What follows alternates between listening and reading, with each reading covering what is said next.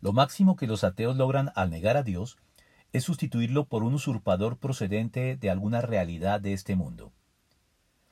Dios es la realidad absoluta e incondicional que explica este mundo de una manera razonable que se deduce de los hechos, y que por simple lógica debe también trascender o estar más allá de este mundo sin poder ser abarcado por él.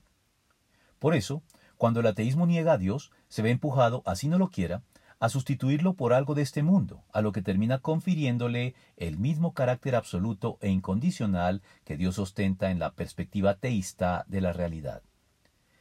El ateísmo es entonces, y aun a su pesar, una fábrica de nuevos y sutiles ídolos que pretenden sustituir a Dios degradándolo de manera grosera y lógicamente irracional al nivel de su creación, igualándolo a ella en el mejor de los casos en lo que se conoce como panteísmo, la idolatría de la que surgen todas las demás y que consiste en adorar la creación como si ésta fuera Dios, reproduciendo así de forma sofisticada la idolatría fomentada por el becerro de oro de Aarón.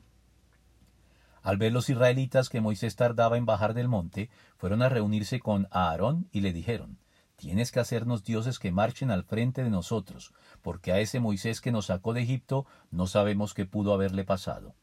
Aarón les respondió, Quítenles a sus mujeres los aretes de oro, y también a sus hijos e hijas, y tráiganmelos.